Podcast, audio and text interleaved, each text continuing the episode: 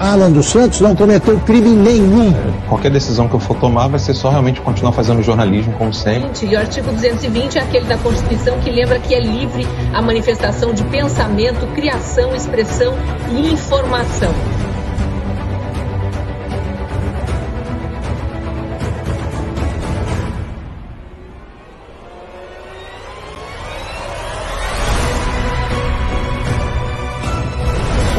Está escrito ali que você que não existe crime cometido com palavras. Não existe. Está na Constituição, não existe. Media and TV, not only in America, but in Europe, saying that people do not support Bolsonaro. So what is this, what you see in the street on the, on the, on the screen right now?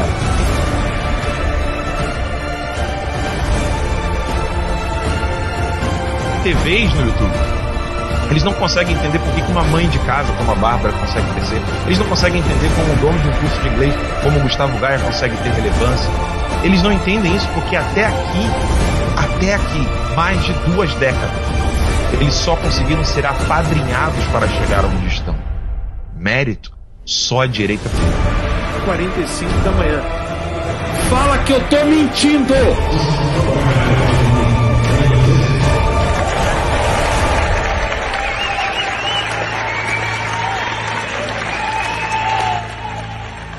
Não tenho medo de vocês, não, rapaz!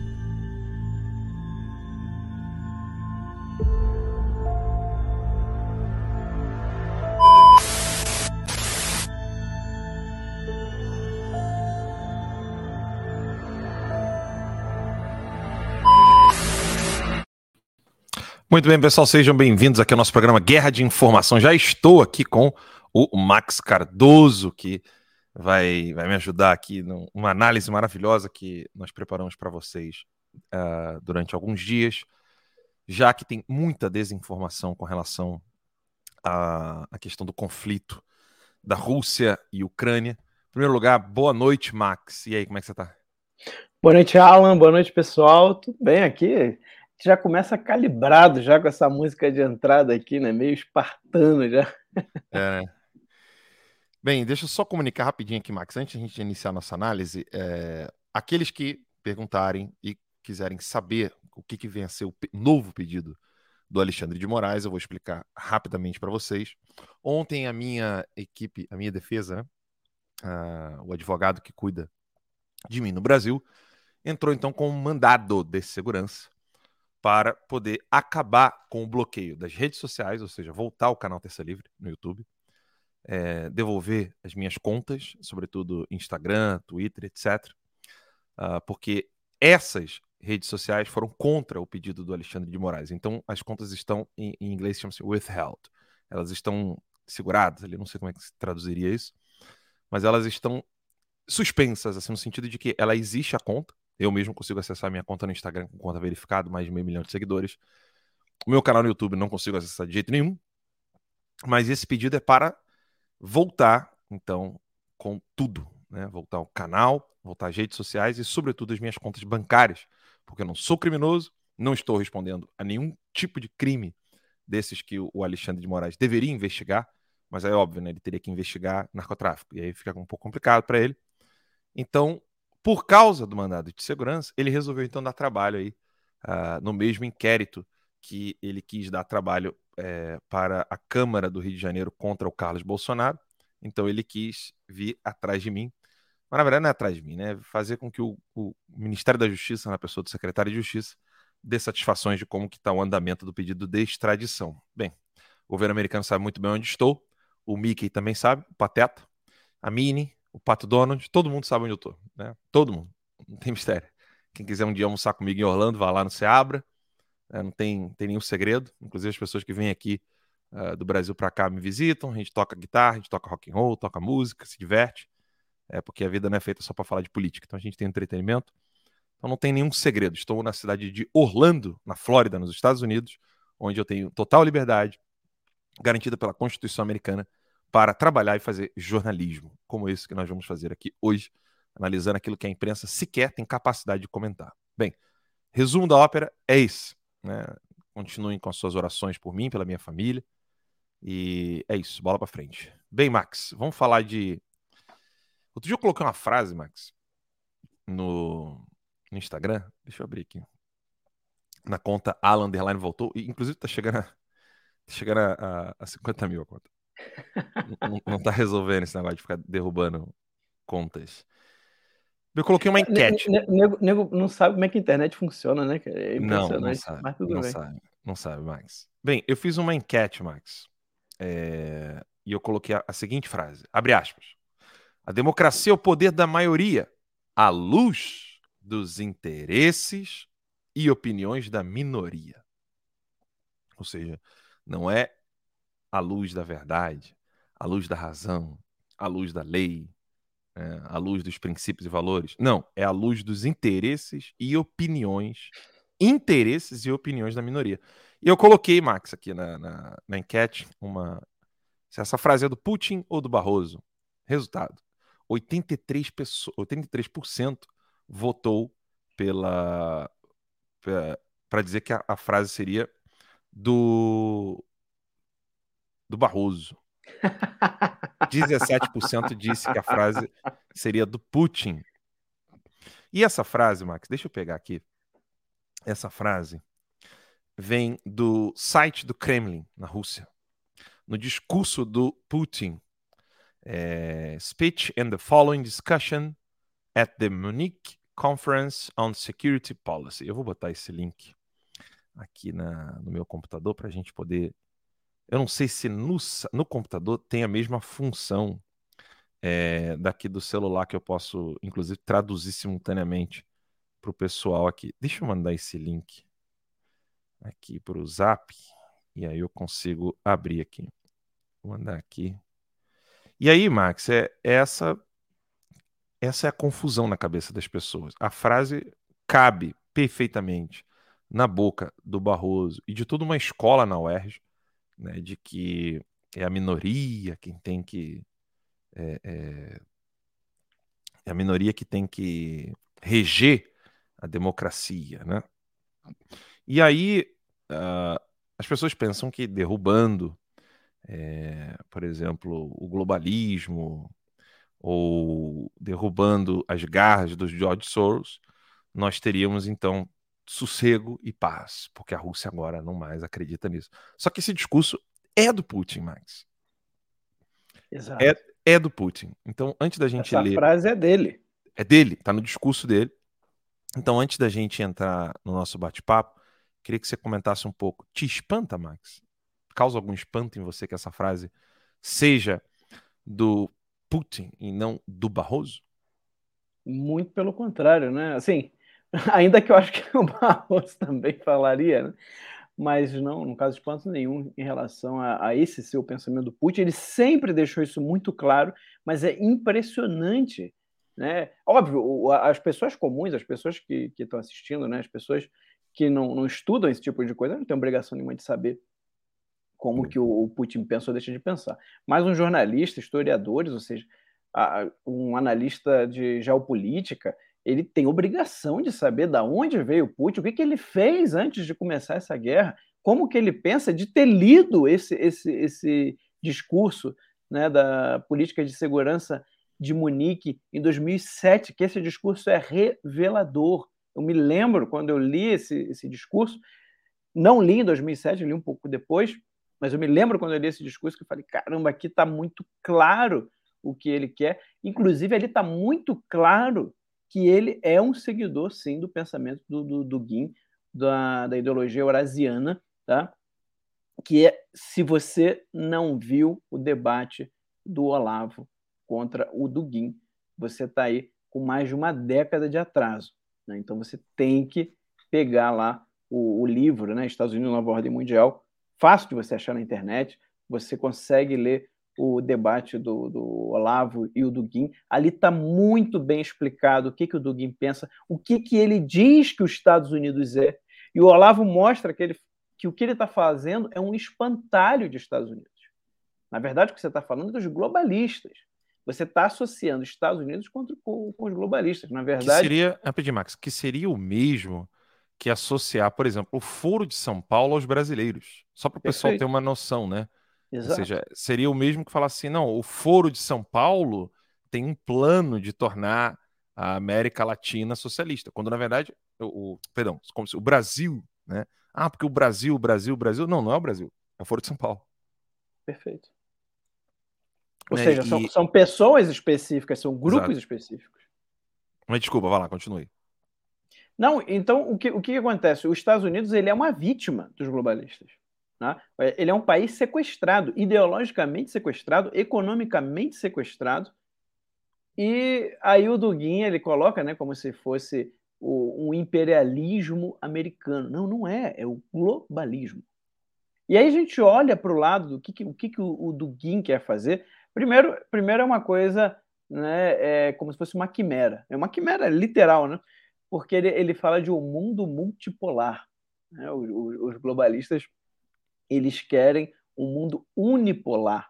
Né? Então, não, aí o, o- vocês vão ver que o Putin fala disso claramente, com, com exatamente com essas palavras, as mesmas palavras que o Dugin usa, ele fala: nós temos que destruir o mundo unipolar e criar um mundo multipolar. Só que o mundo multipolar russo não é o que eles é, é, estão dizendo. Ou seja, à primeira vista, você ouve essa frase, o que que você pensa? Bem, deve estar querendo dizer que o mundo multipolar é uma autonomia né, de todos os países. Não é isso que, na prática, o que vai acontecer. Tá? Na prática, você, você cria uma União Soviética a nível mundial. Né? Os, ou, ou alguém acredita que os países da União Soviética tinham alguma autonomia. Ou a Ucrânia hoje está, está sendo dada a ela alguma autonomia. E é importante deixar claro, eu não estou defendendo com isso o governo ucraniano. Tá? E, e nem o Biden. nem o Biden, nem os globalistas, nem os interesses deles na Ucrânia. São coisas completamente distintas. O problema é nós temos várias questões complexas tá? e completamente distintas umas das outras que estão sendo colocadas como se fosse uma coisa só. É uma, é, um, é uma simplificação de um problema muito maior. Por exemplo, o Putin, ele se considera o herdeiro do, do Império Russo de mil anos tá? Nesse sentido, ele, não vai, ele nunca vai te dizer que ele é um comunista ou que ele é um socialista. Não, eu quero a continuidade do Império Russo, a grande Rússia, a pátria-mãe russa, o, o- o orgulho do Exército Vermelho, que, por sinal, nesse, nesse ponto, pelo menos, do Exército Vermelho, do orgulho do Exército Vermelho, ele está tá falhando. Ao contrário, né? não está mostrando muito esse orgulho, não.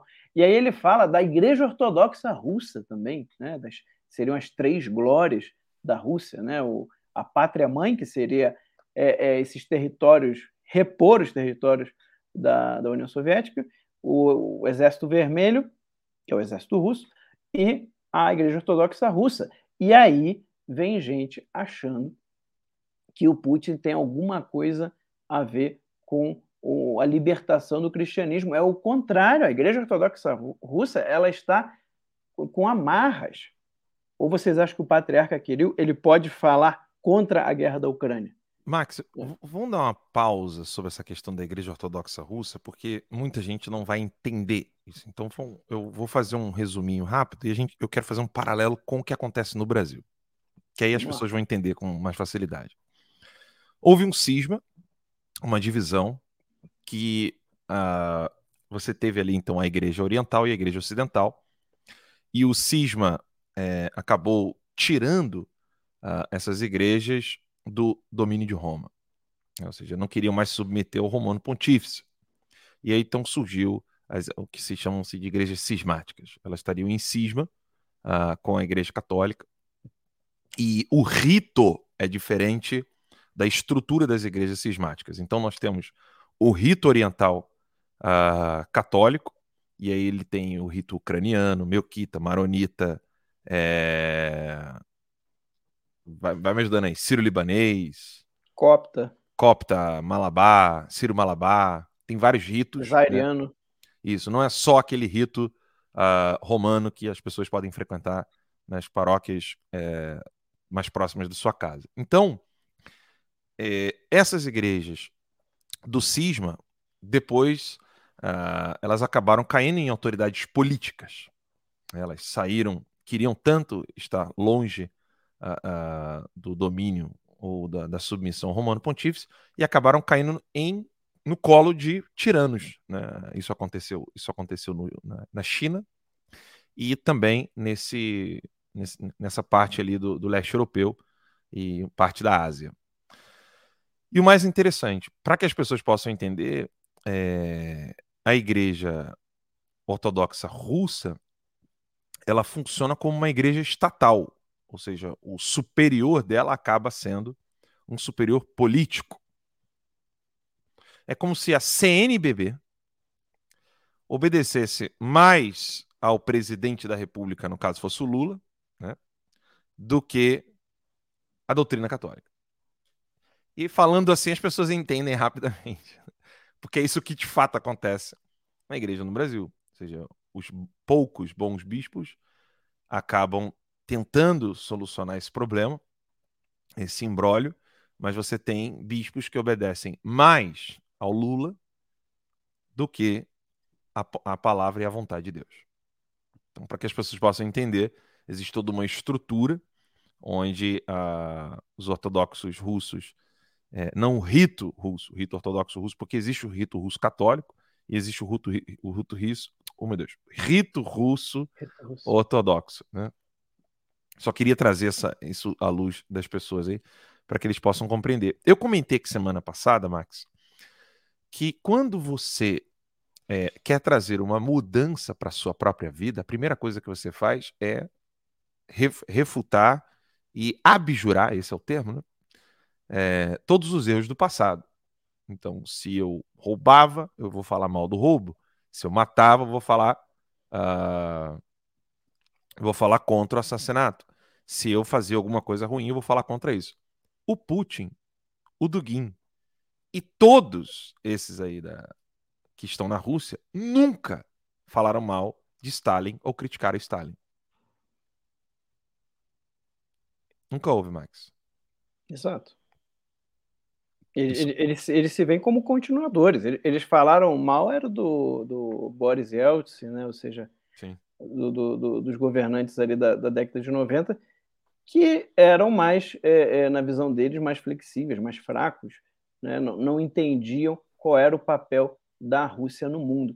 E, aí, e isso também é uma outra coisa interessante, porque se você conversa com um liberal, o que, que ele acha? Ele acha que a liberalização econômica russa, né, a participação da, da, da Rússia na, no sistema econômico mundial, que tudo isso levaria a, a, a Rússia a uma mudança de, de pensamento. Né? Mas, mas, gente, você olha o exemplo da China e você olha a própria Rússia, né, principalmente como ela está hoje, né, a, a, a Rússia ela sempre se viu né? E, e, isso foi uma, uma, uma, coisa criada, isso foi uma construção né, que se criou no imaginário do seu povo e, obviamente, no imaginário dos políticos, muito mais forte do que do, que, do, que do povo. Né? O, as autoridades elas vão ser sempre mais implacáveis né, do, que, do que o povo russo. Se criou esse imaginário de que a Rússia é um país especial, de que a Rússia ela tem uma vocação de, de, de domínio dos povos.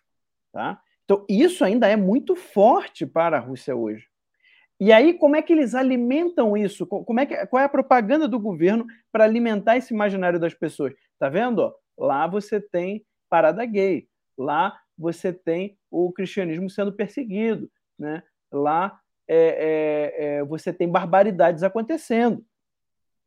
E isso aí, eles usam essa propaganda para fortalecer ainda mais no imaginário do seu povo de que não, nós somos diferentes, nós vamos liderar o mundo, nós temos um, uma vocação, é, esse império de mil anos, nós somos quase como se fosse uma, uma continuidade né, do, do, dos impérios, dos grandes impérios anteriores da humanidade, a gente tem que libertar os povos, libertar o mundo. Mas, gente, isso é propaganda. Isso é propaganda. E aí as pessoas pegam a mesma propaganda que as autoridades, né, que a, as elites utilizam para controlar, para manipular o seu próprio povo e começam a divulgar aqui no Ocidente como se fosse a verdade mais absoluta. Sabe? a, a, é, é, é, é, a maior das burrices, né? Você tem um povo que está sendo manipulado, e você tem outro, ah, eu quero ser manipulado também, joga aqui, ó, eu quero acreditar nisso aí. Poxa, eu achei ótimo essa ideia de vocês. Sabe, é, é uma insanidade. E aí, se, se a gente olhar, Alan, na questão mais profunda ainda, né, dessa questão de Putin cristão conservador, né, que eu fico me dá, sabe, eu, eu, eu não me aguento quando eu escuto uma barbaridade dessa, né? É um, um fato que você mesmo me, me apresentou foi sobre a administração do Putin, que a maior mesquita da Europa foi construída em Moscou. Foi. E aí? Exatamente. Você tem o, o a, a Rússia né, é, financiando e armando radicais islâmicos no Oriente Médio. O Irã bombardeou um consulado no, no, dos Estados Unidos no Iraque. Você tem é, é, mercenários né, chechenos atacando lá, milhares atacando na, na Ucrânia. E, e eles, e eles nunca comentam isso, né? Ninguém nunca comenta que foi que é o foi sob a administração do Putin que criou-se a maior mesquita da Europa. A maior mesquita da Europa. Pois é, mas esse, é, esse é, é, o Putin libertador do cristianismo. É, pois é. Então, como é que. Com, com, e, mas, Max, olha só, vamos lá. Nós acompanhamos em tempo real o debate entre o Olavo e o Dugin. É, na época, a gente, eu e você, a gente acompanhou em tempo real o debate do professor Olavo com Alexandre Dugin.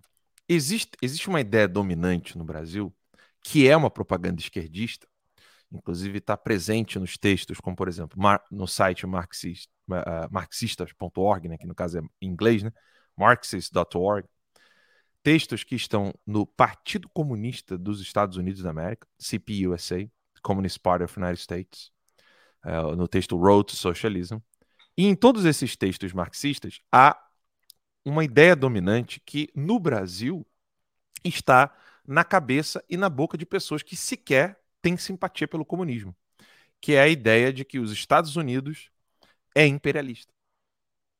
E, e, a, e aquela falta de senso de proporção, ou seja, é, que haja interesse de colocar o McDonald's é, nos países, de querer colocar a Ford, de querer colocar a Chrysler, de querer colocar a GM, de querer exportar o, o Starbucks, etc., é, é o mesmo peso de domínio e subjugação né, de você fazer uma propaganda comunista. Ou seja, coloca-se no mesmo gênero, ou seja, coloca-se no mesmo valor, na mesma medida, a ação dos comunistas de destruição da inteligência, destruição da família, uh, de infiltração na máquina estatal, com o avanço do livre mercado e do capitalismo no mundo. Ou seja, que os Estados Unidos querem. Os banqueiros, tem sempre aquela narrativa, né?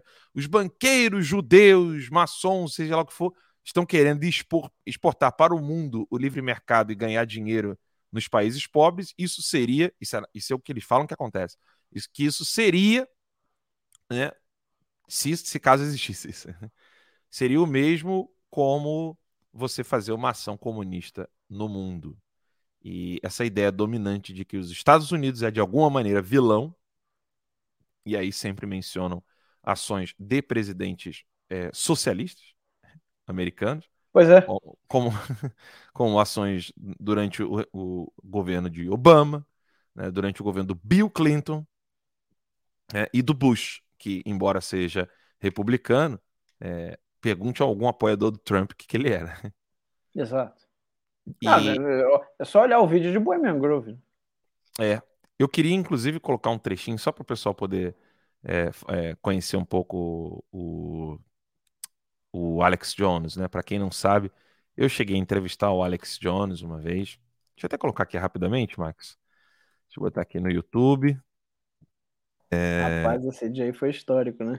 É, Bohemian Grove, Alex Jones. Eu vou procurar, inclusive, é, legendado pessoal. Eu vou colocar o vídeo no meu é, Esse aqui é o vídeo. Eu, eu vou, inclusive, colocar esse vídeo, Max, no meu. Uh, no meu Telegram, que é o Alan dos Santos 2.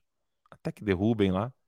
Aí eu vou, vou colocar pro pessoal. Então deixa eu só mostrar aqui, Max, os Dark Secrets Inside Bo, é, Bohemian Grove, né? Ou seja, segredos. É, como é que traduz? Escuros, né? Das Obscuros, né? Esse aqui, ó, pessoal. Você bota no Bohemian Grove, Alex Jones legendado. Vai aparecer esse vídeo aqui. Vamos assistir só um pouquinho, Max. Esse vídeo é brabo. Eu vou avançar para essa parte aqui, Max. Vamos lá.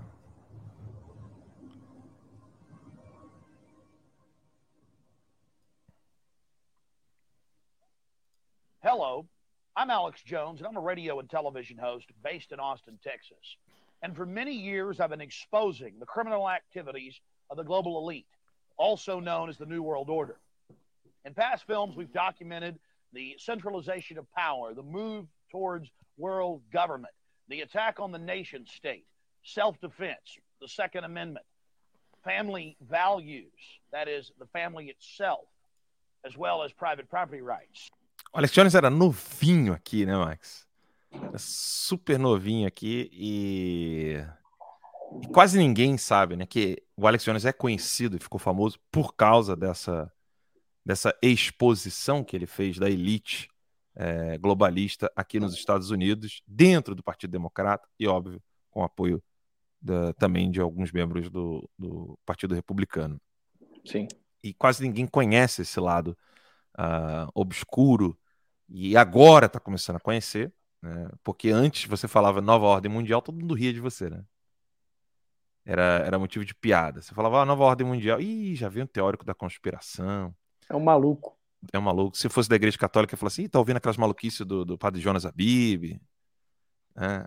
E hoje em dia as pessoas conseguem ver que não, não é teoria da conspiração. Tá aí, tá na cara.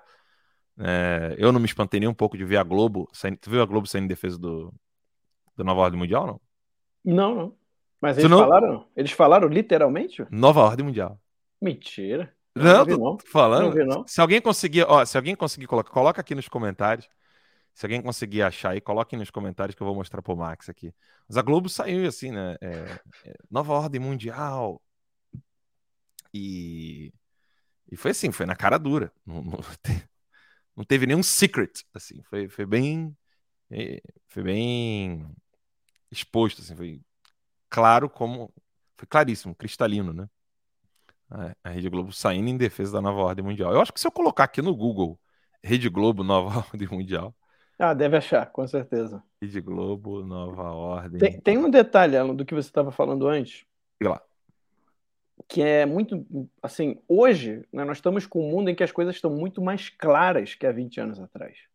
Então, por Sim. exemplo, para você entender a diferença da ação dos Estados Unidos no mundo, eles agem no mundo, eles têm interesse, eles querem ganhar dinheiro, eles querem é, é, é, é ficar mais fortes, ou seja, isso sempre foi uma política de qual, qualquer superpotência vai fazer isso. Qualquer país deve fazer isso. O Brasil também deve fazer isso.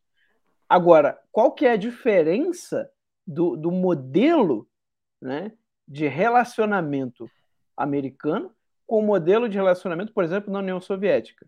Vamos comparar aqui né, na época da, da Guerra Fria. Só dar um exemplo, um único país, a Venezuela. Como é que era a Venezuela antes, quando ela tinha um relacionamento maior com os Estados Unidos, com a venda de petróleo, ou seja, você tinha a, a Venezuela como um dos maiores países. A pergunta do professor Olavo, né? Quantos países que se relacionaram com a China ficaram ricos? Pois é. Porque, porque todo mundo fala assim, não, é só comércio, é só comércio, é só comércio. Tá, então por que, que ninguém que se relaciona com a China fica rico? E, e, mas o caso da Venezuela é mais patente porque ela mudou depois. Sim. Depois ela começou a se relacionar mais com a China e com a Rússia. E o que aconteceu com a Venezuela, gente? Uhum. Foi pro buraco está muito pior que o Brasil. E agora eles estão desesperados para voltar a relacionar com os Estados Unidos.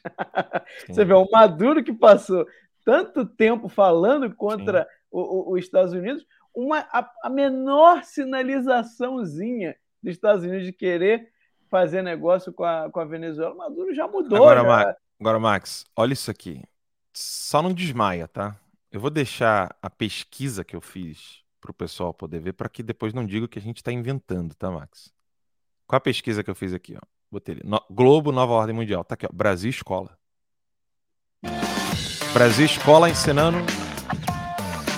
Brasil Escola ensinando Nova Ordem Mundial. Vamos ver. Olá, pessoal. Tudo bem com vocês? Eu sou a professora Larissa Mesquita, sou professora de Geografia. Lembrando que isso aqui é com dinheiro do governo, tá? É, hoje nós vamos falar E é 11 meses atrás, ou seja, isso não foi na gestão do PT, isso foi na gestão do Bolsonaro, né? Assim, não- gente, não é culpa do Bolsonaro, tá? Só, antes, só para vocês entenderem o tamanho da infiltração dessa turma. sobre nova ordem mundial. Certeza que esse assunto já apareceu diversas vezes nos seus estudos. Antes de começar, Antes, quando o Alex Jones falava, era loucura, né? Agora já é assunto de matéria de, do Brasil Escola. do Brasil Escola.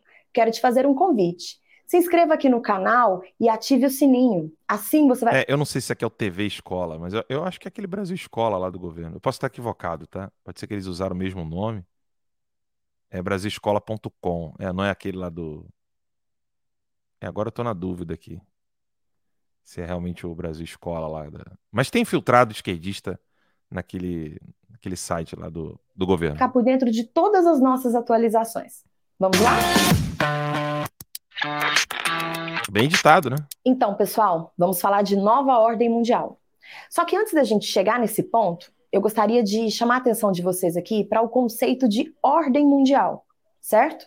Quando eu falo em ordem mundial, eu estou me referindo à forma dos países se organizarem em um cenário geopolítico. Não é ditadura, entendeu? É só a galera se É a organizar. pô. cristandade, pô. É a cristandade. Ah, tá É, é só a ordem, só. Pô, é a cristandade. Você tava achando o que, Alan? Que maldade. É, não. É só uma maneira da galera ficar de boa. E aí, o, o mais incrível é que você tem aqui, nova ordem mundial, que é como, a- como a invasão da Rússia pode iniciar uma nova ordem global. Tem, tem outro terminho também aqui, hein, Max? Isso aqui é do É. Deutsche Welle. Deutsche Welle. Deutsche Welle Brasil. Uma nova ordem mundial. Aí eles botaram aqui nova ordem global. Com medinho ali é, da, de serem é, cancelados né, pela, pela Uhum. própria audiência. Né? Nova ordem global, nova ordem mundial. Vamos ao texto do Putin, Max? Pra gente Vamos não, não enrolar. Bem, eu tô tentando aqui, para facilitar a vida da, da turminha, eu tô tentando é, conseguir aqui uma, uma tradução igual eu consigo no celular. No celular eu coloco e o texto aparece todo ele já traduzido para o pessoal, porque eu sei que vai ter muita gente com dificuldade, mas eu não estou conseguindo. Então eu peguei aqui um, um texto, Max, que eu vou mostrar para o pessoal. Deixa eu só remover esse aqui e compartilhar aqui. Parar. Arquivo. E agora eu não sei como é que eu faço aqui. Arquivo. Pá, mudou tudo aqui esse negócio de compartilhamento de tela. Deixa eu ver aqui. Ah, aqui, ó. Janela. Consegui. Muito bem. Vou lá. Agora sim. Acho que agora eu consigo aí. Texto aí, né? Tá na tela direitinho? Vamos botar assim, ó. Pera aí. Hum, eu queria que ele ficasse. Deixa eu ver aqui. Fit. Ai, muito bem. Tá melhor agora? Perfeito. Então vamos lá, Max. O Putin, muito obrigado, querida senhora chanceler, é, senhor fulano de tal, é o é, Tel, Telchik, eu não sei pronunciar o nome turma. Telchik. Eu também não sei, não. Ah, o Senhora- terceiro parágrafo é que é importante. Mas vamos lá. Eu estou verdadeiramente grato por ser convidado, blá, blá, blá, blá, blá, e bora. A estrutura. Agora aqui, Max. Vamos lá, Max. Olha que bonito. A estrutura desta conferência permite-me evitar polidez excessiva e a necessidade de falar em termos diplomáticos indiretos, agradáveis, mas vazios. O formato desta conferência me permitirá dizer o que realmente penso sobre os problemas de segurança internacional. E se meus comentários parecerem indevidamente polêmicos, contundentes ou inexatos para nossos colegas, peço que não se zanguem comigo. Afinal, esta é apenas uma conferência. É o Putin, Max. Ó, Pois é. fica, fica chateado comigo. Fica não. tranquilo. Vai dar Fica- tudo certo. E espero que após os primeiros dois ou três minutos do meu discurso, o senhor Technic não acenda a luz vermelha aí. Então o cara já, já mandou só, não me para. Não, não para o meu discurso. tá? Aí vamos lá. É bem sabido que a segurança internacional abrange muito mais do que as questões relativas à estabilidade militar e política. Envolve a estabilidade da economia global, a superação da pobreza, a segurança econômica e o desenvolvimento de um diálogo entre as civilizações. Max, aqui eu gostaria de salientar o seguinte. Para quem pensa que o comunismo é uma questão política, o Putin já deixou claro.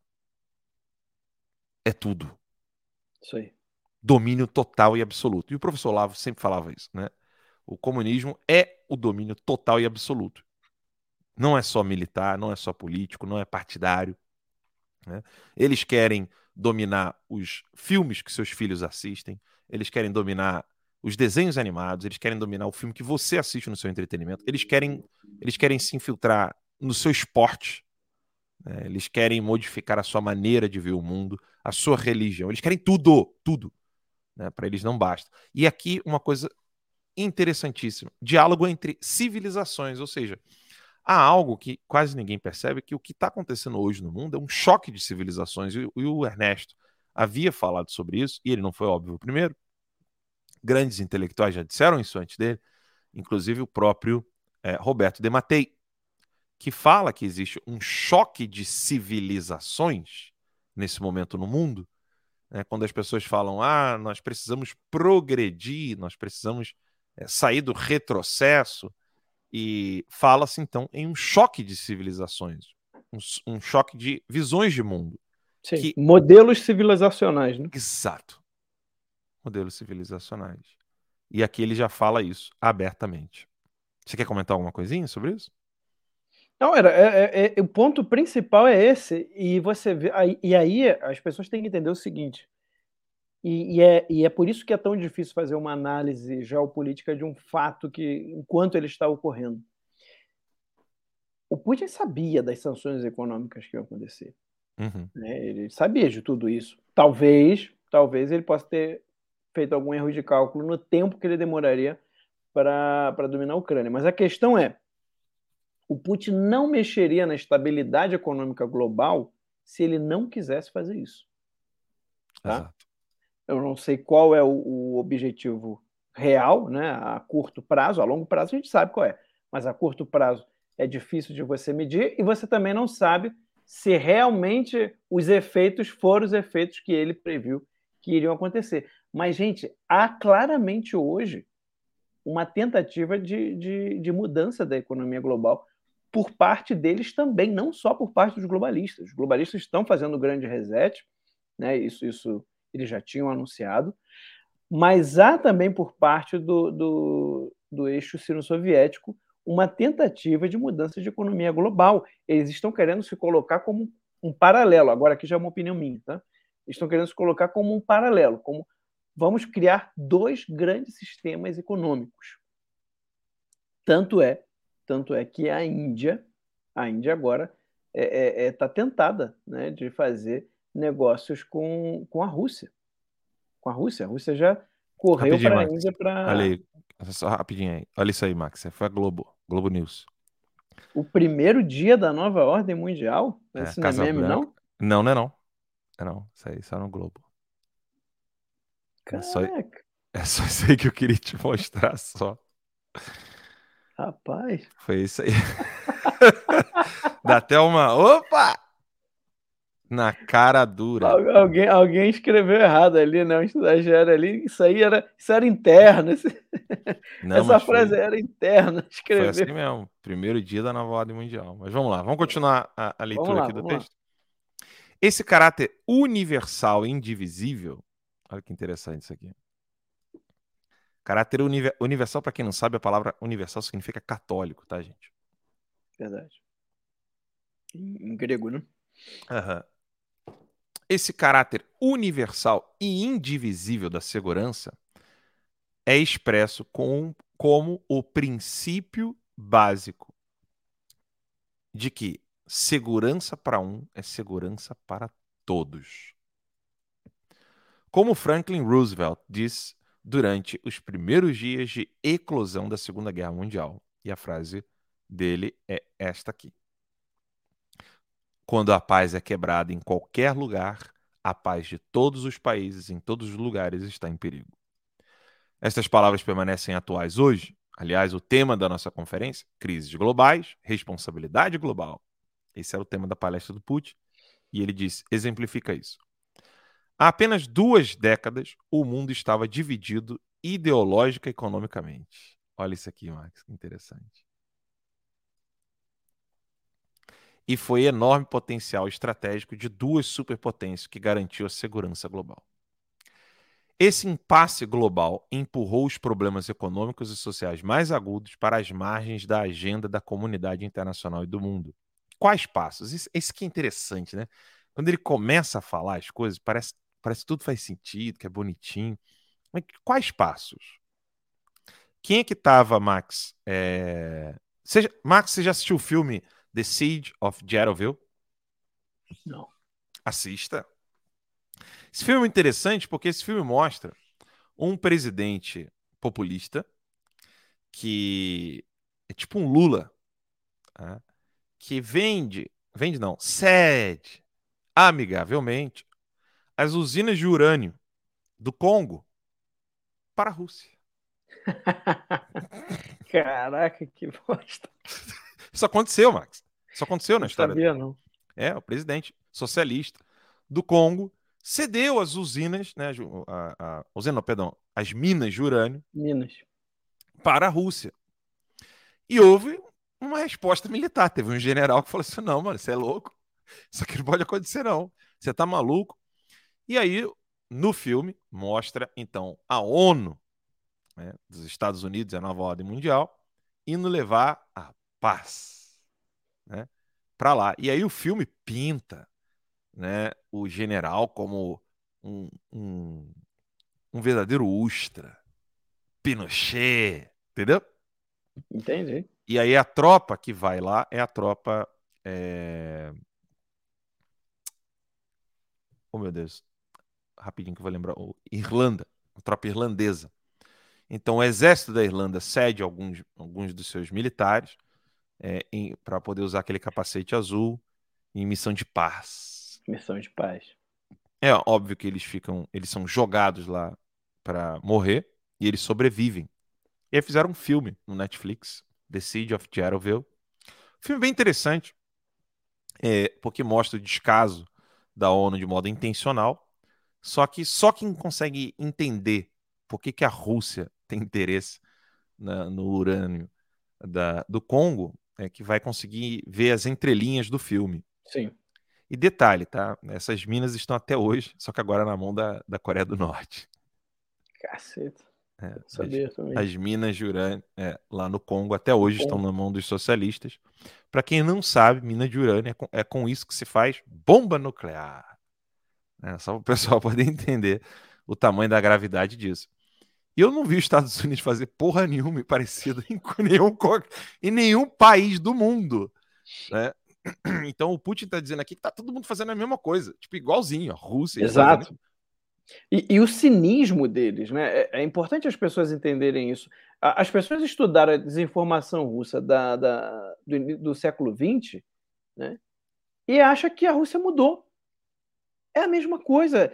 Olha o cinismo desse, desse discurso que a gente está lendo. Quando a paz é quebrada em qualquer lugar, a paz de todos os países, em todos os lugares, está em perigo. O que, que o Putin está fazendo hoje? É muito cara de pau, né? Entende? É o cinismo dessa galera. Ele está falando isso porque quan- quando se eh, se cria o princípio acuse do que você faz, chame do, do que você é, né? Gente, isso revela esse cinismo soviético, esse cinismo revolucionário, socialista, comunista, como você qui- quiser entender. Mas como que as pessoas entendem isso no passado e não conseguem aplicar o mesmo princípio na hora de analisar o que está acontecendo hoje? Olha, olha a próxima frase que você vai ler aí. Vamos lá, deixa eu colocar aqui. Deixa eu pegar aqui o texto. Essas palavras permanecem atuais hoje. O tema, não, é, esse impasse, né? Esse impasse global empurrou os problemas econômicos e sociais mais agudos. É aqui ou o mundo, o mundo unipolar? Onde é que eu parei? Eu não lembro. Não é aí mesmo, esse impasse global. Tá, esse impasse global empurrou os problemas econômicos e sociais mais agudos para as margens da agenda da comunidade internacional e do mundo. E, como qualquer guerra, a Guerra Fria nos deixou com munição real, figurativamente falando. Estou me referindo a estereótipos ideológicos, padrões duplos e outros aspectos típicos do pensamento do bloco da Guerra Fria. O mundo unipolar proposto após a Guerra Fria também não aconteceu. Lembrando, né, Max, que quem criou a ONU, né, o próprio professor Olavo tem até um artigo sobre isso bem interessante, foi, foram os próprios socialistas. Né? Sim. A história da humanidade certamente passou por períodos unipolares e viu aspirações à supremacia mundial. E o que não aconteceu na história mundial? No entanto, o que é um mundo unipolar? Por mais que se possa embelezar esse termo, no final das contas, ele se refere a um tipo de situação, a saber, um centro de autoridade, um centro de força, um centro de tomada de decisão. Aí, era, era essa a frase. É um mundo em que há um mestre, um soberano. E no final das contas, isso é pernicioso não apenas para todos os que estão dentro desse sistema, mas também para o próprio soberano, porque ele se destrói por dentro. E isso certamente não tem nada em comum com a democracia. Porque, como você sabe, a democracia Aqui que é legal, Max. A democracia é o poder da maioria à luz dos interesses e opiniões da minoria. Essa é a frase que eu coloquei no meu Instagram. Todo mundo achou que era do Barroso. É. Do Borroso.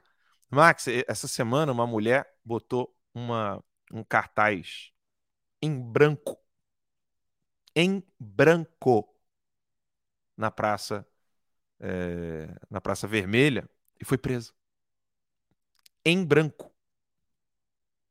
Em branco. Tá, Max? Eu, eu vi um vídeo de hoje. Eu vi um vídeo de hoje. Um, um jornalista entrevistando uma mulher. Uhum. E aí ele, ele perguntou para ela, né? É, o que, que vai acontecer se você mostrar o cartaz com duas palavras, né? Aí ela, eu vou ser preso imediatamente. Aí ela faz assim, aí os caras prendem ela. Que loucura, cara. Meu Cara, Deus. A gente É, ri, pa- mas- parece, parece uma, mas parece mesmo Um- parece um esquete. esquete de, de, de piada. E o jornalista falou: This is insane. É. Cara, automático, automático. Parece um negócio montado mesmo. Aí vamos lá. Montado. Aí vamos lá. Aliás, a Rússia, né, nós, somos constantemente ensinados sobre democracia. Olha que bonito, Max. Está sendo ensinado lá. Mas por alguma razão, aqueles que nos ensinam não querem aprender sozinhos. Considero que o modelo unipolar não é apenas inaceitável, mas também impossível no mundo de hoje. E isso não é só porque se houvesse liderança individual no mundo de hoje, e precisamente no de hoje, então os recursos militares, políticos e econômicos não seriam suficientes. O que é ainda mais importante é que o próprio modelo é falho porque em sua base não há ah, e não pode haver fundamentos morais para a civilização moderna. Junto com isso, o que está acontecendo no mundo de hoje, e acabamos de começar a discutir isso, é uma, uma tentativa de introduzir precisamente esse conceito nos assuntos internacionais. O conceito de mundo unipolar. Teoria do Dugin. Exato, Você lê lá o debate, você vai ver. Isso são palavras do Dugin, sim. tá? E com que resultados? Ações unilaterais e frequentemente ilegítimas não resolveram nenhum problema. Além disso, causaram novas tragédias humanas e criaram novos centros de tensão, Olha por si mesmo. As Mas- guerras e os conflitos locais e regionais não diminuíram.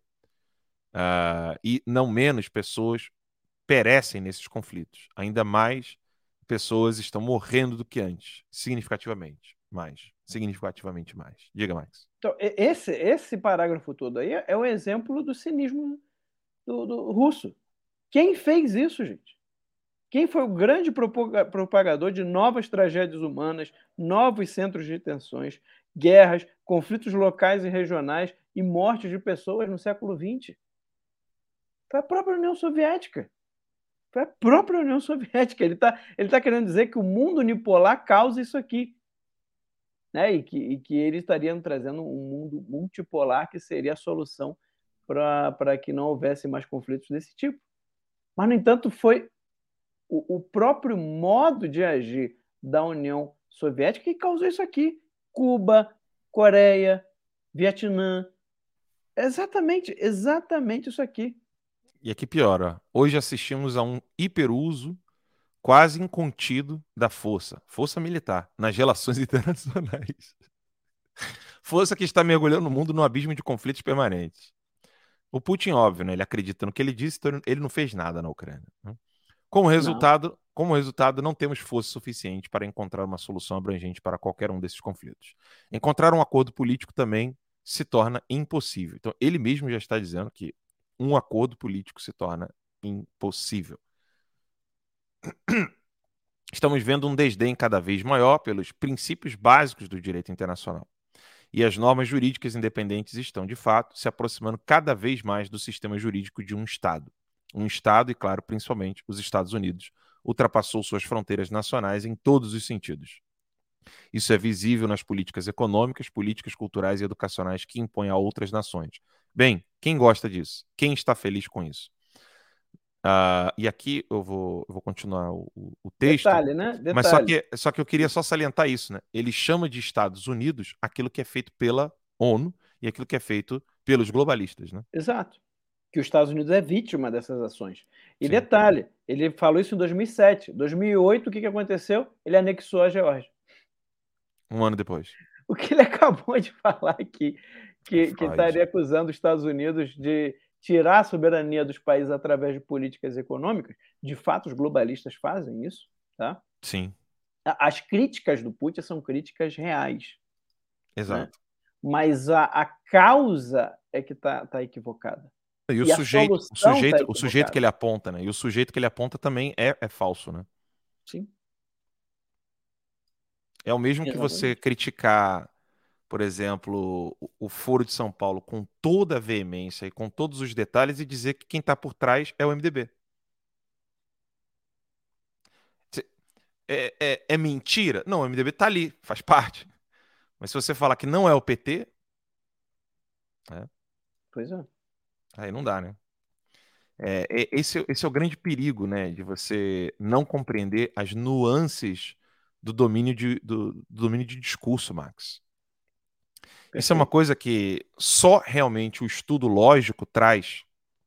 Por exemplo, imagina trazer para um debate é, de rádio, de TV, alguma coisa do tipo, explicar para a pessoa que a característica daquilo que é mal é ocupar-se daquilo que é bom, tirando os aspectos fundamentais que fazem com que aquele bem seja um bem.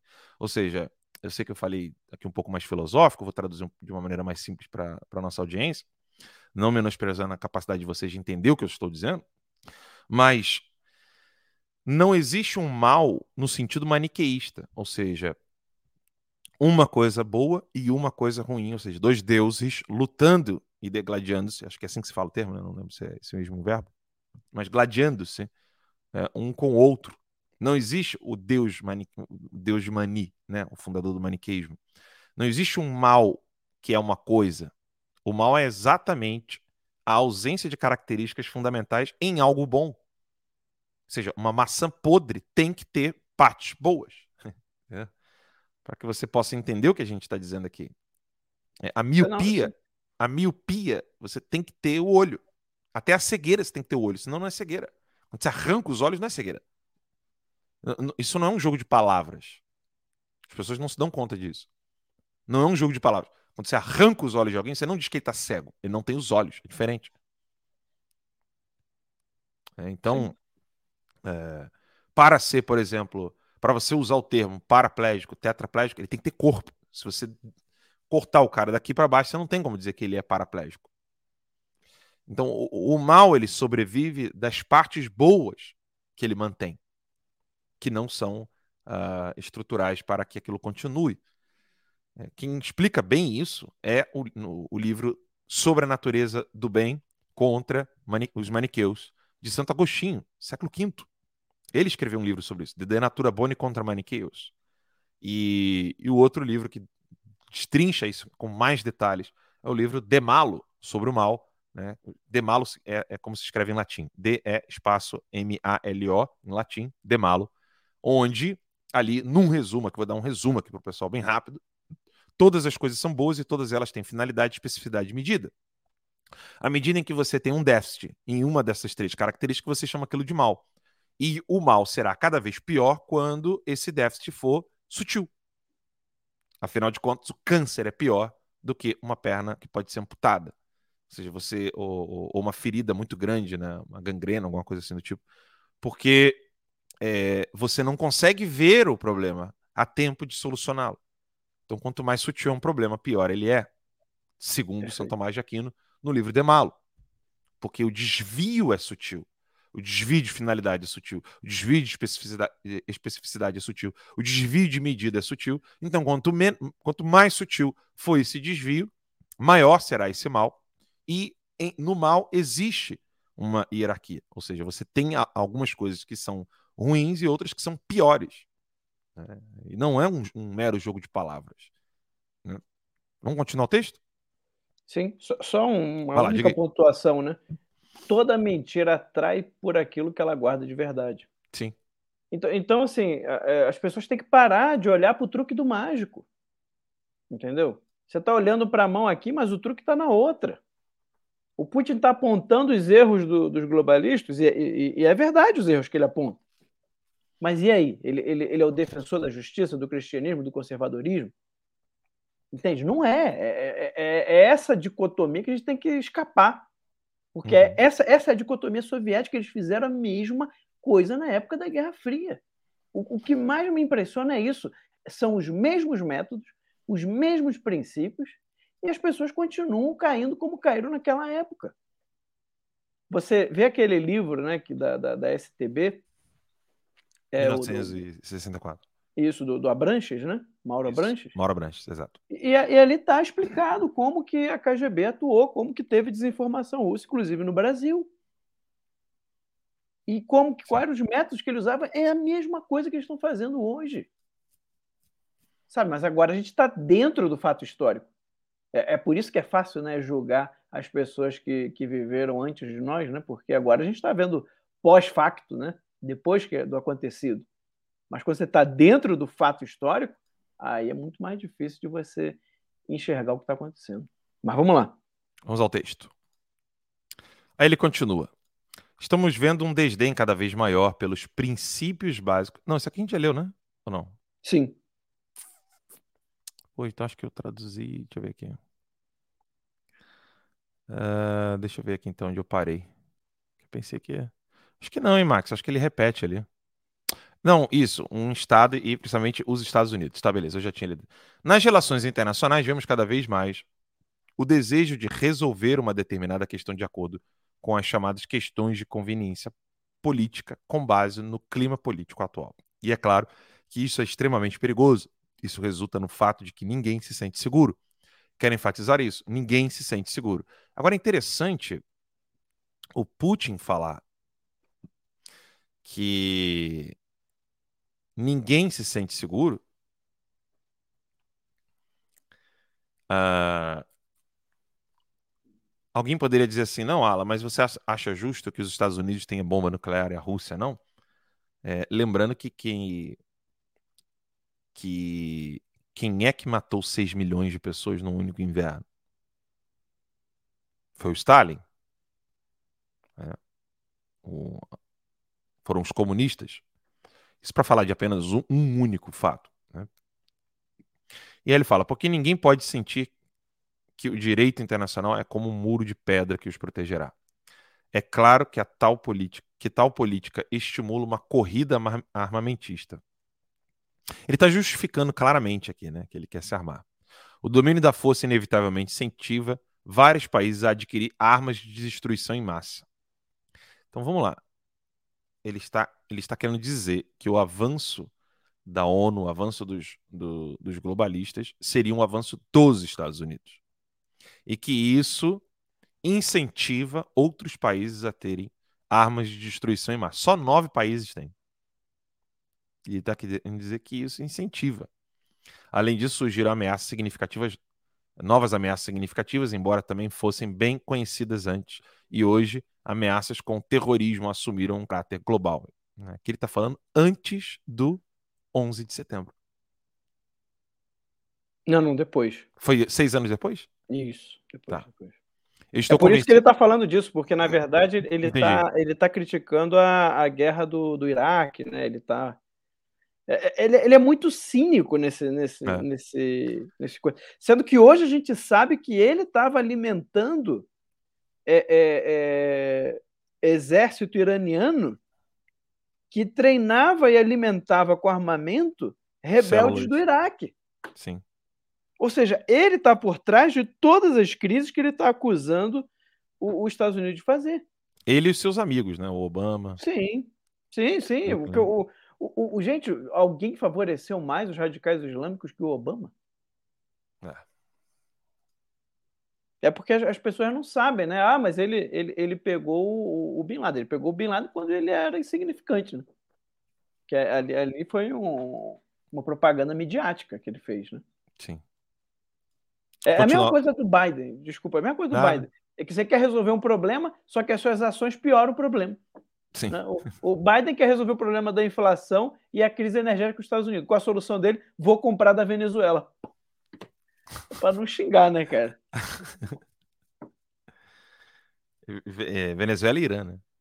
Irã, Irã. E devemos prosseguir buscando um equilíbrio razoável entre os interesses de todos os participantes do diálogo internacional, especialmente porque o cenário internacional é tão variado e muda tão rapidamente, mudanças à luz do desenvolvimento dinâmico em vários países e regiões. A senhora chanceler já mencionou isso. O PIB combinado medido em paridade de poder de compra de países como Índia e China já é superior ao dos Estados Unidos. E um cálculo semelhante com o PIB dos países do BRICS, né? Ainda era BRIC aí. Ainda era ah, ainda era. BRIC, ainda era BRIC. Depois é que entra Depois que entra a, a África South, do Sul. a- é, South, South é, Arábia, South Africa. South Africa, África do Sul, isso, obrigado. Não é Arábia do Sul. Supera o, PIB acumulado da União Europeia. Olha só, não sabia disso aqui não. O PIB dos países do BRICS superam o PIB da União Europeia. E de acordo com especialistas, essa lacuna só aumentará no futuro. Não há razão para duvidar que o potencial econômico dos novos centros de crescimento econômico global eh, será inevitavelmente convertido em influência política e fortalecerá a multipolaridade. Então ele está falando que o BRICS né, é que vai fazer isso aqui. Em conexão com isso, o papel da diplomacia multilateral está aumentando significativamente. A necessidade de princípios como abertura, transparência e oh, previsibilidade na política é incontestável e o uso da força, aqui que eu queria pegar. O uso da força eh, deve ser uma medida realmente excepcional, Excepcional. comparável ao uso da pena de morte nos sistemas judiciais em alguns estados. 15 anos depois, né? Aí ele usou excepcionalmente a força para invadir a Ucrânia. No entanto, hoje. Ah, a Ge- a Ge- em 2008 a Geórgia, 2014 É, no ano seguinte foi a Geórgia, é, depois a Crimeia e agora a Ucrânia inteira. No entanto, hoje estamos testemunhando a tendência oposta, ou seja, uma situação em que países que proíbem a pena de morte, mesmo para assassinos e outros criminosos perigosos, estão participando de operações militares que são difíceis de considerar legítimas. Ele está descrevendo a Rússia, cara. Claro, é- é- mas- é isso o tempo inteiro. É, é isso que as pessoas têm que começar a se dar conta. Não, olha isso aqui. E de fato, esses conflitos estão matando pessoas, centenas e milhares de civis, E você vê, militares e civis. pois é. E, e esse cinismo está presente no Stalin, está presente no Lenin, está presente em todo mundo. né? Ué, tem discurso. Você já viu o discurso do o discurso do, do Lula contra o narcotráfico e dizendo que é necessário ter um diálogo com as Farc? Isso na Colômbia. na Colômbia, Max, eu não estou zoando, na Colômbia, ele, na- o presidente da Colômbia, ele, ele lá na Colômbia, ele falando contra o narcotráfico e dizendo que é necessário ter um diálogo com as Farc cinismo é a marca do comunista. Né? É isso aí. E, e é importante vocês lembrarem o que a gente leu lá no início desse texto. Aqui o Putin está falando mais à vontade. É. Tá? É difícil você achar um discurso dele em que ele fale essas coisas assim com, com essa clareza. Quem estiver duvidando assim, de que esse texto é dele mesmo, tá? Eu vou parar de compartilhar, tá? Vou pegar aqui agora o, o. O original. O original, tá? O original é esse aqui, tá, gente? Tá dando pra ver, Max? Ainda não. Ah, então peraí. Opa. Aí. Agora. Esse aqui é o texto original. Esse que aqui. é da onde? Do site da Rússia. Do site do Kremlin. É. É n.kremlin.ru, ou seja, o site do, do, do Kremlin em inglês. Então, só para quem achar que a gente está pegando algum texto que. Aleatório, ah, né? É, não, não sei se é da, do Putin mesmo, não dá para acreditar no Alan, no Max. Não, é, não sei, não sei. Então tá aí para quem tiver dúvidas de que o texto é de fato é, do Putin. Vamos correr aqui que o texto é muito grande e não vai dar é tempo grande, de ler tudo ele hoje. É grande, é. Mas ao mesmo tempo surge a questão de saber se devemos ser diferentes e indiferentes aos vários conflitos internos dentro dos países, aos regimes autoritários, aos tiranos e à proliferação de armas de destruição em massa? Aliás, isso também estava no centro da pergunta que o nosso caro colega, senhor deputado Lieberman, fez ao chanceler federal. Se compreendi bem sua pergunta, dirigindo-se ao senhor deputado Lieberman, é claro que é séria. Podemos ser observadores indiferentes diante do que está acontecendo? Vou tentar responder a sua pergunta. Claro que não. Olha só. Gente, dá, dá, para vocês, né? Já, já, já se tocaram, né? A, a, inversão é muito grande. A inversão é muito grande.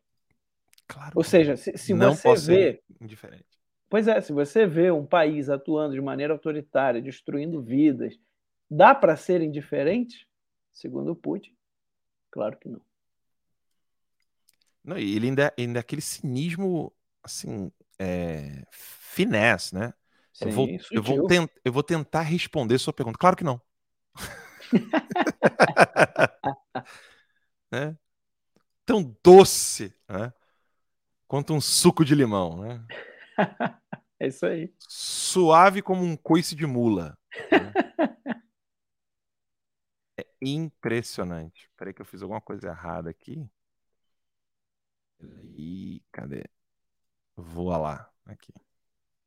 Agora eu consigo aqui. Vou pegar aqui o, o, o, suave discurso coice de mula do Putin. Eu não sei porque o troço agora apareceu todo negrito aqui. Deixa eu só tirar esse negrito aqui, Max. Acho que fui eu que fiz alguma besteira aqui. Tranquilo. Aí, Deve ter lá. um desfazer, né? Alguma coisa assim. Já fiz, já consegui aqui já. Vamos lá. Vortema, Vortema aqui. E nós estamos lendo aqui uh, o discurso do Putin em Munique. Uh, o discurso foi feito uh, em 10 de fevereiro de 2007, um ano antes dele invadir a Geórgia. Era o, era, era o Comitê de Política de Segurança Internacional, né? Era um... É. Mas temos os meios para combater essas ameaças? Certamente temos. Meu Deus do céu, que loucura. Cara. É suficiente olhar para a história recente. Nosso país não teve uma transição pacífica para a democracia. De fato, testemunhamos uma transformação pacífica do regime soviético, uma transformação pacífica. Olha isso, Max. E que regime. E que regime. O Putin está dizendo que houve uma transição pacífica do regime soviético, do qual ele não chama de regime autoritário. E fala que regime. Com que número de armas, incluindo armas nucleares? Por que devemos começar a bombardear e atirar agora em todas as oportunidades disponíveis?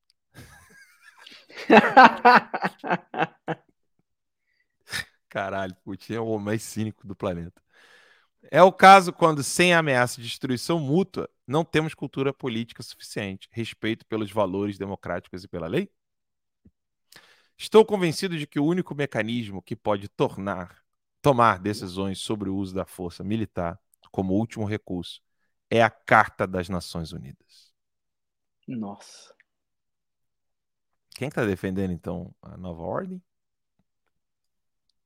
Não, e, e, ele, ele respeitou muito a Carta das Nações Unidas. Né? Sim. E em relação a isso, ou eu não entendi o que o nosso colega, o ministro da Defesa italiano, acabou de dizer, ou o que ele diz foi inexato. De qualquer forma, entendi que o uso da força só pode ser legítimo quando a decisão é tomada pela OTAN. E detalhe que isso aí é um, é um, é um... Pela União Europeia ou pela ONU. Diga lá. Isso daí é um recurso retórico, né? Sim. Só para o pessoal é, se tocar, né? Ou seja, ele já queria falar isso. Aí ele cita o cara e tal. É só um recurso retórico. Se ele realmente pensa assim, então temos pontos de vista diferentes. Ou não ouvi direito. Cara, essa, essa, essa palestra aqui, cara. O uso da força só pode ser considerado legítimo se a decisão for sancionada pela ONU. Aqui é interessante, Max. É, eu, vou, eu vou terminar de ler isso aqui, eu vou voltar nessa parte. E não precisamos substituir a OTAN ou a União Europeia pela ONU. Quando a ONU realmente unir as forças da comunidade internacional e puder realmente reagir aos eventos em vários países, quando deixarmos para trás esse desdém pelo direito internacional, a situação poderá mudar. Caso contrário, a situação resultará simplesmente em um beco sem saída e o número de erros graves será multiplicado. Junto a isso, é necessário assegurar que o direito internacional tenha caráter universal, tanto na concepção quanto na aplicação de suas normas.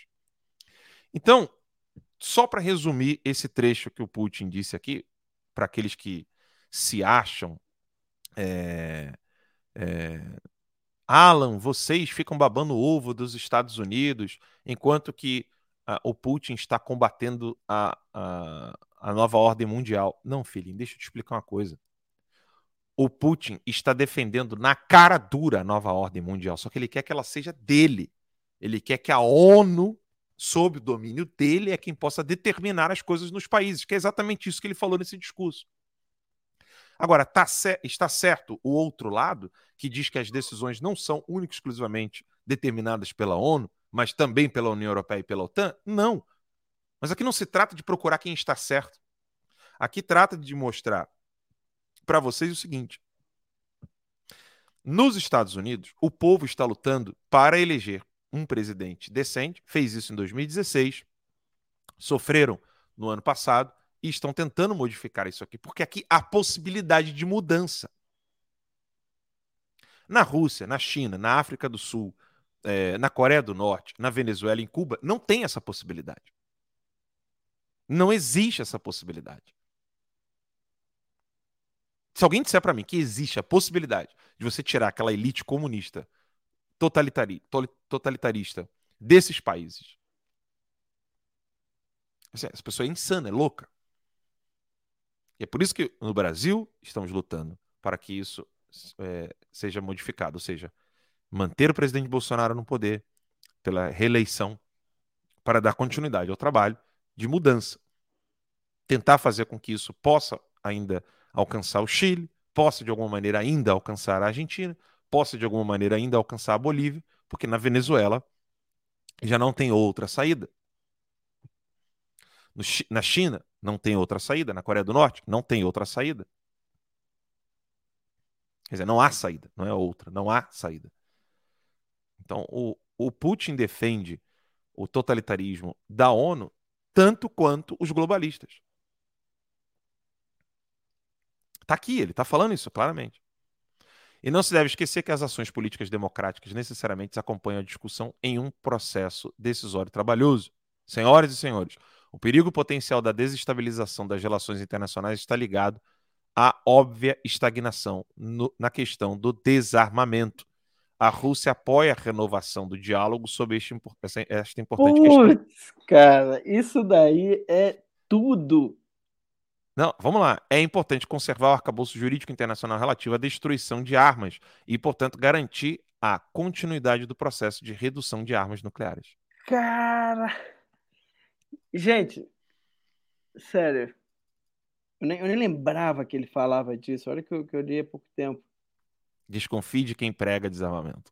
Cara, olha, olha isso. Olha isso que o Putin está dizendo. E, e, e pega agora, 15 anos depois e aplica. A Ucrânia teve, teve que entregar sua, a, as suas armas nucleares. Isso aqui é uma adaptação, hein? Porque, desculpa, tá aqui tem dados de 2012 e o discurso é de 2007. É engraçado mesmo. É uma, uma Teve uma adaptação no texto. Mas vai lá, continua, Max, desculpa. Bem, não, não, não, me, não me espanta, viu? Porque os comunistas são exímios em editar coisas, né? É. Bobear, daqui a pouco eles vão editar esse texto aí. Vão. Agora, quem é que sempre defende o desarmamento? Né? É sempre quem quer impor o, a mudança pela força. Sempre, sempre, sempre, sempre. Sempre. Eu vou ler rapidão aqui, Max. O pessoal, com, com certeza, enquanto nós estamos falando, ele também, eles também estão lendo o texto. Então vamos lá. Juntamente com os Estados Unidos da América, concordamos em reduzir as nossas capacidades de mísseis estratégicos nucleares. Que bonitinho. Esperamos que nossos parceiros também ajam de maneira transparente. Transparente. Pô, peraí. A Rússia é super transparente. Super. E se abstenham de deixar de lado algumas centenas de ogivas nucleares supérfluas para um dia chuvoso.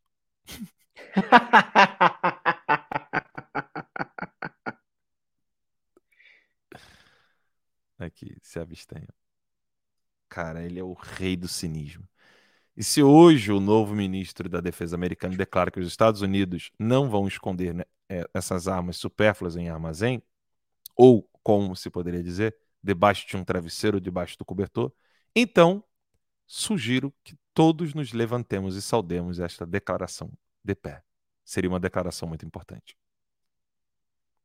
A Rússia adere estritamente e pretende aderir ainda mais ao Tratado de não proliferação de armas nucleares, bem como ao regime de supervisão multilateral para tecnologias de mísseis. Ah, os sim. Os princípios incorporados nesses documentos são universais.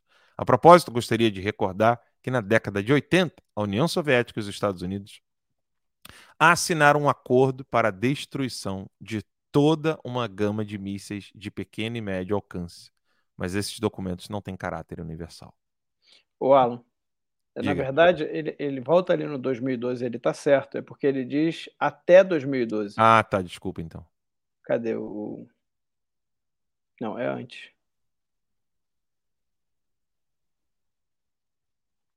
Aqui. Até, beleza. Até. É porque foi aquele acordo que depois ele saiu, né? Uhum. Depois o, o Putin saiu desse acordo e os Estados Unidos também resolveu não, não cumprir mais. Entendi. Olha isso aqui que bonitinho. Hoje muitos países têm esses mísseis, incluindo a República Popular Democrática da Coreia, a República da Coreia, a Índia, o Irã, o Paquistão e Israel. Lembrando que o Paquistão não é país. Pois é. Só pra... E muitos países estão trabalhando nesses sistemas e planejam incorporá-los como parte de seus arsenais de armas. E apenas os Estados Unidos e a Rússia têm a responsabilidade de não criar tais sistemas de armas. Aqui está muito claro né, que ele está fazendo um, um discurso contra a OTAN. Tá? Se, toda essa, esse embrólio, né, toda essa volta que ele dá para mostrar quem que é mal, quem que é bom, quem que está acabando com a paz mundial, matando pessoas, deixando o país é, é, à beira de um colapso, é a OTAN. A OTAN, para ele, é o, é o grande malvadão. Né? E, novamente, quando a gente fala isso, a gente não está aqui querendo dizer que a OTAN é o, é o salvador do mundo, não. E nem tá? queremos a OTAN. Né? Pois é. Mas é porque há também, Alan, uma dialética simbólica. Né? Uhum. A, a, a, a, existência de uma força né, faz com que haja uma, uma outra força ali é, é, tentando, como é que dizer, sobrepujá-la. Né? Você uhum. imagina se, se, se, você não tivesse nada, né? se, se os Estados Unidos tivessem tirado todas as suas armas nucleares, se todos os países que têm armas nucleares tivessem tirado suas armas nucleares, se eles tivessem destruído todas as suas armas, o que, que teria acontecido hoje? A Ucrânia seria o mundo inteiro. O, o, uma coisa serviu essa guerra, tá? Óbvio que uma tristeza, uma barbaridade. Não, eu fico muito triste quando penso nos inocentes que estão morrendo lá. Mas se algo a gente pode tirar de ensinamento dessa guerra, é que ficou mais claro do que nunca que só tem desarmamento, só quer desarmamento quem quer dominar você.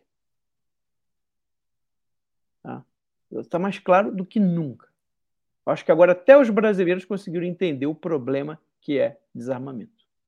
Aquele tweet do, do professor Olavo de 2021 nunca foi tão atual. O verdadeiro poder é o poder de matar.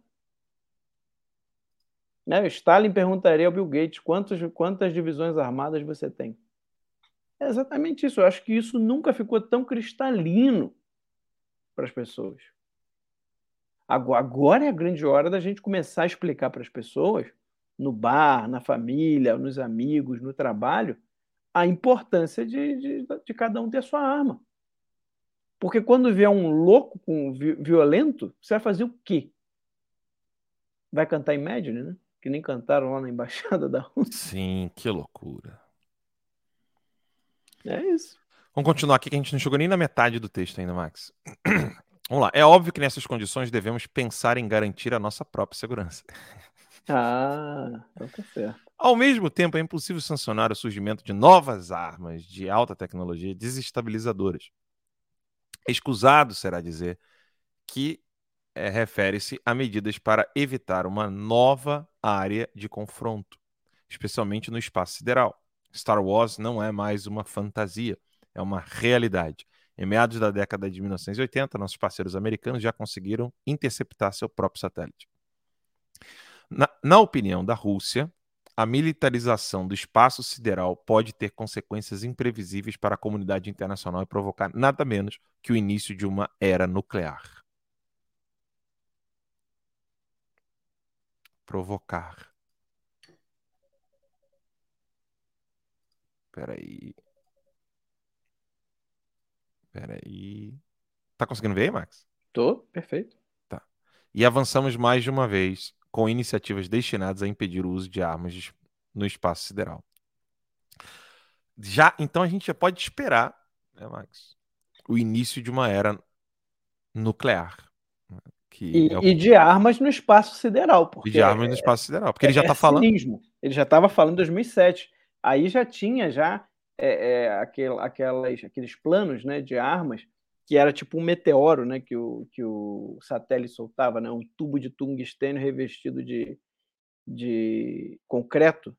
Né, aí o satélite chegava lá, escolhia, pum, liberava aquilo ali, aquilo ali dava, liberava uma energia não sei quantas vezes mais que uma, uma bomba atômica e sem a radioatividade. Por isso que foi uma, uma arma assim tão considerada. Ninguém sabe se essa arma existe de fato, né? Muita gente diz que sim, muita gente que tem conhecimento diz que ela existe, que é funcional e tudo. Mas ela teria uma fraqueza, né? Que é a fraqueza de você derrubar ou interceptar o satélite, né? Mas é o, Space Force, ou seja, pode crer que, que vai ter arma sideral sim, se já não tem de fato. Armas no espaço sideral, né? Como ainda falando. Sim. Vamos lá, vamos continuar aqui. Continuar acelerado aqui, porque agora o tempo está correndo. Hoje eu gostaria de dizer a vocês que preparamos um projeto para, é, para um acordo sobre a prevenção do envio de armas no espaço sideral. E em breve será enviado aos nossos parceiros como proposta oficial. Vamos trabalhar nisso juntos. Os planos para expandir certos elementos do sistema de defesa antimísseis para a Europa não podem deixar de nos perturbar quem precisa do próximo passo do que seria, neste caso, uma inevitável corrida armamentista? Duvido profundamente que os próprios europeus o façam. Armas de míssil com alcance de cerca de 5 a 8 mil quilômetros, que realmente representam uma ameaça para a Europa, não existem em nenhum dos chamados países problemáticos. Não existe. Ou seja, os países ditatoriais não têm os poderes que a, os Estados Unidos têm. E no futuro próximo e perspectivas, isso não vai acontecer e nem é previsível. Em qualquer lançamento hipotético de, por exemplo, um foguete norte-coreano para o território americano através da Europa Ocidental, obviamente contradiz as leis da balística. Vocês entenderam isso aqui? Como dizemos na Rússia, seria como usar a mão direita para alcançar a orelha esquerda. Aqui na Alemanha não posso deixar de mencionar a lamentável condição do Tratado das Forças Armadas Convencionais na Europa. O Tratado Adaptado sobre Forças Armadas Convencionais na Europa foi assinado em 1999. Levava em conta uma nova realidade geopolítica, a saber, a eliminação do bloco de Varsóvia. Sete anos se passaram e apenas quatro estados ratificaram esse documento, incluindo a Federação Russa. Os países da OTAN declararam abertamente que não ratificarão este tratado, incluindo as disposições sobre restrições de flanco, sobre o envio de um certo número de forças armadas nas zonas de flanco, até que a Rússia remova suas bases militares da Geórgia e da Moldóvia. Nosso exército está deixando a Geórgia, mesmo de acordo com o cronograma acelerado. E não deixou, né? Ele ah, avançou bom, no ano cara. seguinte. Muito bom. Resolvemos os problemas que tivemos com nossos colegas georgianos. Olha que legal. Resolvemos tanto que resolvemos ser a mesma família. Ainda existem 1.500 militares na, na Moldóvia. Moldávia, perdão. Moldóvia, fala aqui. Que estão realizando operações de manutenção da paz. Pera aí, deixa eu botar isso aqui, negrito. Que eu vou querer esses. Ups, espera aí. Aqui. E protegendo armazéns com munições, com munição que sobrou dos tempos soviéticos. Sobrou, Max. Tá protegendo. Cara, é por, é por isso que a Moldávia está desesperada. Discutimos constantemente esta questão com o senhor Solana. E, e ele conhece a nossa posição. Estamos prontos para continuar a trabalhar nessa direção. Senhor, galera, sobrou um armamento soviético. Ali a gente guardou. Assim, pra... É nosso, tá ligado? É propriedade nossa. É propriedade, é propriedade nossa. Tá em outro lugar, a gente vai pegar, mas assim, de boa, tempo de paz. Né? Mas o que está acontecendo ao mesmo tempo? Simultaneamente, as chamadas bases americanas flexíveis de, de linha de frente, com até 5 mil homens em cada uma. Acontece que a OTAN colocou suas forças de linha de frente em nossas fronteiras e continuamos a cumprir rigorosamente as obrigações do tratado e não reagimos a essas ações. Que bonitinho. Penso que é óbvio que a expansão da OTAN não tem qualquer relação com a modernização da própria aliança ou com garantia da segurança na Europa. Pelo contrário, representa uma séria, uma séria, acho que é uma série, séria, ah, agora séria, séria. Representa uma séria provocação que reduz o nível de confiança mútua. Max, aqui a gente não vai continuar lendo, Max, porque a gente não jogou nem na metade do discurso. Pois é, não é. é. O tempo está corrido.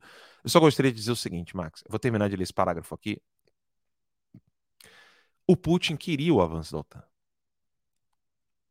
E é nisso que se resume esse conflito. Eu acho que é, para o pessoal poder entender melhor, é nisso que se resume. O Putin queria o avanço da OTAN e o avanço da OTAN foi uma merda. Tá errado. É um absurdo. Então, o avanço da OTAN foi uma resposta em defesa ao armamento dos comunistas? Não. É a força de um poder da nova ordem mundial. Entretanto, todavia, porém, contudo, a solução Putin não é a solução para a destruição do poder da ONU. E o problema que as pessoas precisam entender em todo esse discurso do Putin, quem quiser, é, eu vou disponibilizar o texto, traduzir todinho depois para vocês. É, para compreender a gravidade dessa situação Ucrânia e Rússia, basta entender que quem está submetido a quem? Né? O, o poder dos globalistas não é um poder dos Estados Unidos. Que isso fique claro. Enquanto que o poder da Rússia é o poder do Putin e o poder da União Soviética, que nunca acabou. Ela só mudou de estratégia. É. Quer comentar sobre isso para a gente concluir, Max? Não, eu acho que está claro, né? A, a Rússia ela perdeu um poder, né? É, é, vamos dizer assim, teórico, mas um poder real ela não tinha perdido, porque os, os presidentes, né? Ou seja, os governos do, do, das ex-nações soviéticas, elas tinham que prestar contas à Rússia, elas não conseguiam agir de maneira a ir contra as decisões do Kremlin. Óbvio que pouco a pouco esse poder foi diminuindo, mas quando chegou, por exemplo, na Ucrânia, né, depois do, do, do Maidan, ali realmente teria sido uma perda de poder russo sobre a Ucrânia. E a Rússia não aceitou essa perda de poder. E é óbvio, ah, mas é, é, aí a Ucrânia se joga no colo da, da, da OTAN. De fato. Mas talvez, né, se vamos, vamos pensar no ponto de vista da Ucrânia, talvez ela era a única possibilidade que ela tinha real para não voltar ao jugo soviético, ao, ao jugo da Rússia. Tá? Então, você tem a, a, a queda da União Soviética não é o fim da União Soviética, mas é uma mudança de postura, uma mudança de método. Até porque o, o modelo econômico soviético era um modelo falido. Né? Eles tentaram levar até o final e, e não conseguiram. Da maneira com que eles passam a ter o domínio sobre os países, é um domínio muito mais inteligente, mais difícil de você manter. Né? Porque sempre que você dá uma liberalização política no lugar, e aí você cria né, vários partidos, você, né, as pessoas querem ter ideias diferentes, elas querem criar seus próprios partidos. Isso daí dá problema para um autoritário. Vide o que, o que os próprios democratas falam, né, que eles querem, eles acham até que tem que acabar com o Partido Republicano. Ou seja, sempre que você tiver uma autoridade, olha para a China também. As autoridades já entenderam que o maior problema para você ter domínio é a liberdade política. Ou seja, você ter liberdade de vários partidos, você ter a liberdade de ideias, de pessoas falando coisas diferentes. Você quer um, um exemplo né, que ainda está num, num, num, processo anterior a todos esses que eu estou falando aqui? É o exemplo do Brasil. É o exemplo do Brasil. Você não pode mais pensar diferente, você não pode mais falar diferente. Senão você vai ser perseguido. Você pode ser preso, pode ser é, é, é, é extraditado, né? Acho que. Exato. Tá muito lógico isso. E para a gente concluir, né, Max? É, desconfie de quem prega desarmamento. Né? Desconfie de quem prega. É, olha, baixa tua arma aí. Não, não fica. Para que ter arma dentro de casa? Fica tranquilo que eu cuido de você, né? Eu sei que é uma hora e meia de programa. É uma leitura densa, não é nada confortável, mas não deixem de ler esse discurso do Putin em Munique, porque ele, deixa claro: olha, vamos avançar na, na, no desarmamento, vamos avançar no desarmamento, vamos avançar no desarmamento. Um ano depois, ele começa a invadir a Geórgia. Desculpa dele é que tinha, tinha uns negocinhos lá da União Soviética que precisava guardar no armazém e os nossos militares estão lá ainda mantendo a paz. Né? Depois ele faz isso de novo na, na Crimeia, depois ele faz isso de novo. E ele só fez isso quando os Estados Unidos estavam com presidentes democratas, socialistas, globalistas no poder. O, quando Trump chega ao poder, ele não conseguiu fazer nada. Foram quatro anos de uma Rússia parada. Sem nenhum avanço, Max. Sim, o Trump ainda atrapalhou a atuação russa no Oriente Médio. Exatamente. Bem, Max, muito obrigado. A gente teria bem mais para falar Eu aqui, né? O, o, o para o pessoal poder entender é, a dificuldade é, de manter hoje a identidade nacional dentro dessa agenda multipolar ou unipolar que eles querem colocar, que são agendas de blocos eles querem trabalhar com blocos e acabar com a democracia nos países. O povo não tem mais uma determinação é, local, ou seja, não existe mais o poder de determinação local.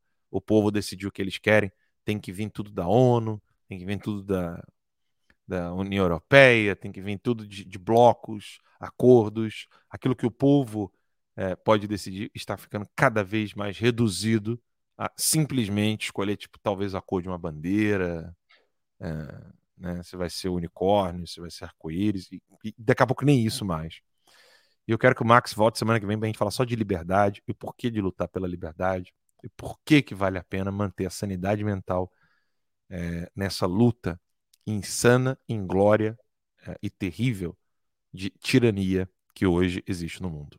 Não apenas no, nos socialistas é, globalistas, né, no bloco globalista, que é totalitário, mas também na mão do bloco sino-soviético, que é destruir tudo.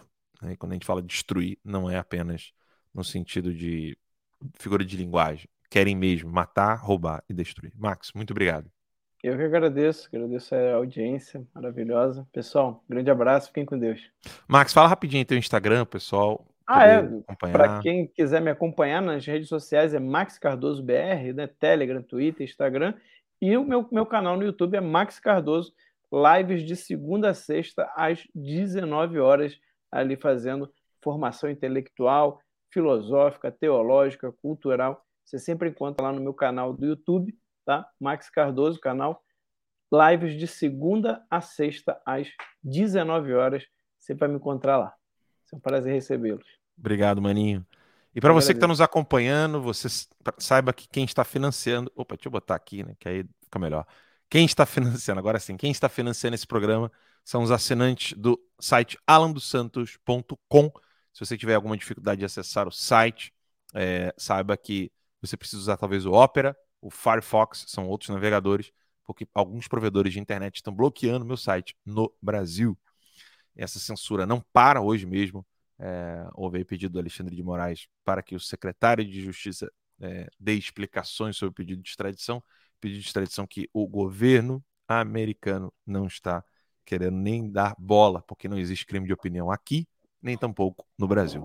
Bem, eu sou o Alan dos Santos, estive aqui com meu grande amigo Max Cardoso. A gente vai ficando por aqui. Muito obrigado a todos. Até a próxima, se Deus quiser. Tchau, tchau. Deus abençoe.